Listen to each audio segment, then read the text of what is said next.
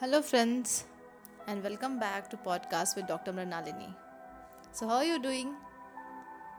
Good, na? Right.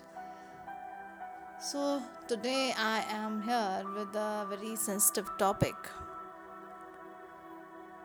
the marital problems.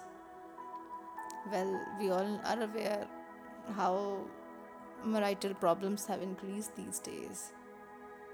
Somewhere ego, somewhere negativity, some dominance, uh, patriarchy, and feminist, all those fights have led there. Well, with this chapter, Dr. Murphy has uh, tried to sort out the problem or point out where the problem exactly lies. Chapter 14 Your Subconscious Mind and Marital Problems. He says all marital trouble is caused by a failure to properly understand the function and powers of the mind. Friction between husband and wife will disappear when each partner uses the proper law of mind. By praying together, they stay together. He says marriage ending like divorce begin it should it can be avoided very well it should be decided no it can be prevented before marriage. There's nothing wrong while deciding to get out of a very bad situation but most important why to get in a bad situation in first place? Isn't it right? He says what does the marriage mean? Marriage is a spiritual bonding sorry spiritual bond which is based on honesty, sincerity, kindness, and integrity with all aspects of love. And anything missing brings trouble to your marriage. And he says the problem is not uh, like only these things. Problem lies in the th- thought process before marriage. Someone just want to get marriage to become stable for emotional stability or financial stability, whatever you may say. The problem starts there only. A man or a woman will never lack for wealth or health if she applies no, the technique outlined throughout this book. Each one of us, whether a man or a woman, are not dependent on their partner for health, peace, joy, inspiration, guidance, love, wealth, security, happiness, or anything in this world. Your security and peace of mind come from your knowledge of power, which is within you. He says, before marriage only, who are unmarried, that it will help mostly them. How do you attract an ideal partner? Well same thing as have been mentioned earlier in these in this book in prior chapters that if you want something you need to pray discreetly for it. You need to have that belief in yourself and you should be very clear what you want exactly. Practice this process of letting your subconscious mind used to the thoughts Imagine what will bring you joy, what qualities you want in your partner, and dwell on it. Your subconscious mind intelligence will open up a pathway. You should think quietly and with deep interest on the qualities and attributes that you admire in your companion you seek. And you will build the mental equivalent to your mentality you don't need to have uh, no repeat mistakes or where suppose uh, if anybody has failed marriage and uh, they are trying to make new relationship no you don't need to make it no you don't need to sorry make mistake again and again. You should be very clear cut about your choices what your requirement is. When requirement means what you require in your partner. And then there will be no trouble in your marriage and one more thing is that we need to break that negative pattern. As said earlier, it is done to you as you believe. So, you should always affirm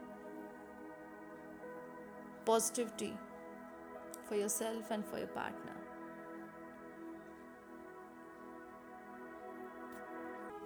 Many people ask, Should I get a divorce? Well, divorce is very much an individual question. There cannot be a general answer which is valid for everyone. In some cases, that they say like marriage should not have taken place only in first place. In other cases, divorce is not a solution. It may be right for one and wrong for another. So, if you are in doubt, so what to do? Ask for guidance. Know that there's always an answer and you will receive it. Follow the lead that comes to you in the silence of your soul. It speaks to you in the peace. He says divorce begins in the mind. And what it is, the legal proceeding is just you know follow after thing.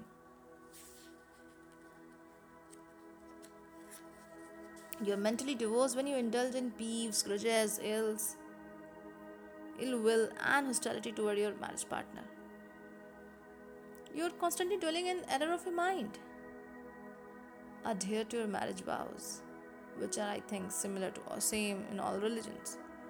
You are there in a relationship after promising to cherish, love, and honor each other all your life through.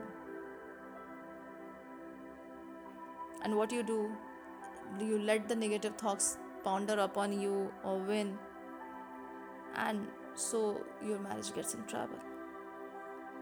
It is again repeated to believe is to accept something as true. Accept your ideal companion mentally and get your right partner. And if you're already in a relationship, already married, respect each other.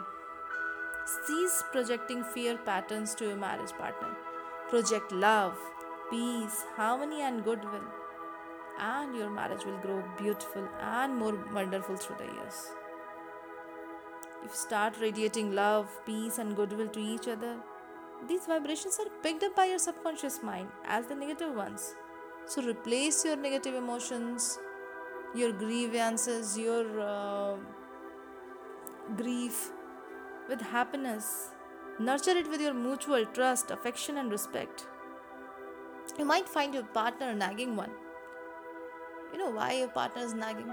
Because he is seeking your attention and appreciation. That is a part of love. He or she is craving love and affection. Praise and exalt their many good points. Show them, show them that you love and appreciate them. Remember, partners who love each other, do not do anything unloving or unkind in word, manner, or action. Love is what love does. In marital problems, do always seek expert advice. You would not use a carpenter to pull your teeth, na? So, don't ever discuss your marital problems with your relatives or friends. You should always get counseled with a trained person. And very important point. Don't try to change your partner. Never try to make over your wife or husband. These attempts are very foolish and they tend to destroy the pride and self esteem of others. Cease trying to make other a second edition of yourself. Yeah, opposite attracts. we all know that. And you know, there are so many jokes roaming around uh, especially for husband we say like oh shadi se pehle you did like that now you don't you have changed i was like you changed. You don't keep things here. You don't keep things there. And blah blah blah. We all know that joke right? So lastly it's best you start praying together and you'll stay together. Mentally picture your partner as joyous, happy, healthy, and beautiful. See them strong, powerful, loving, harmonious, and kind.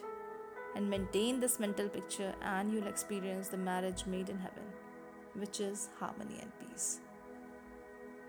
That's all for, for today. I hope it helps. Okay, So, see you in the next episode. Till then, take care. Bye.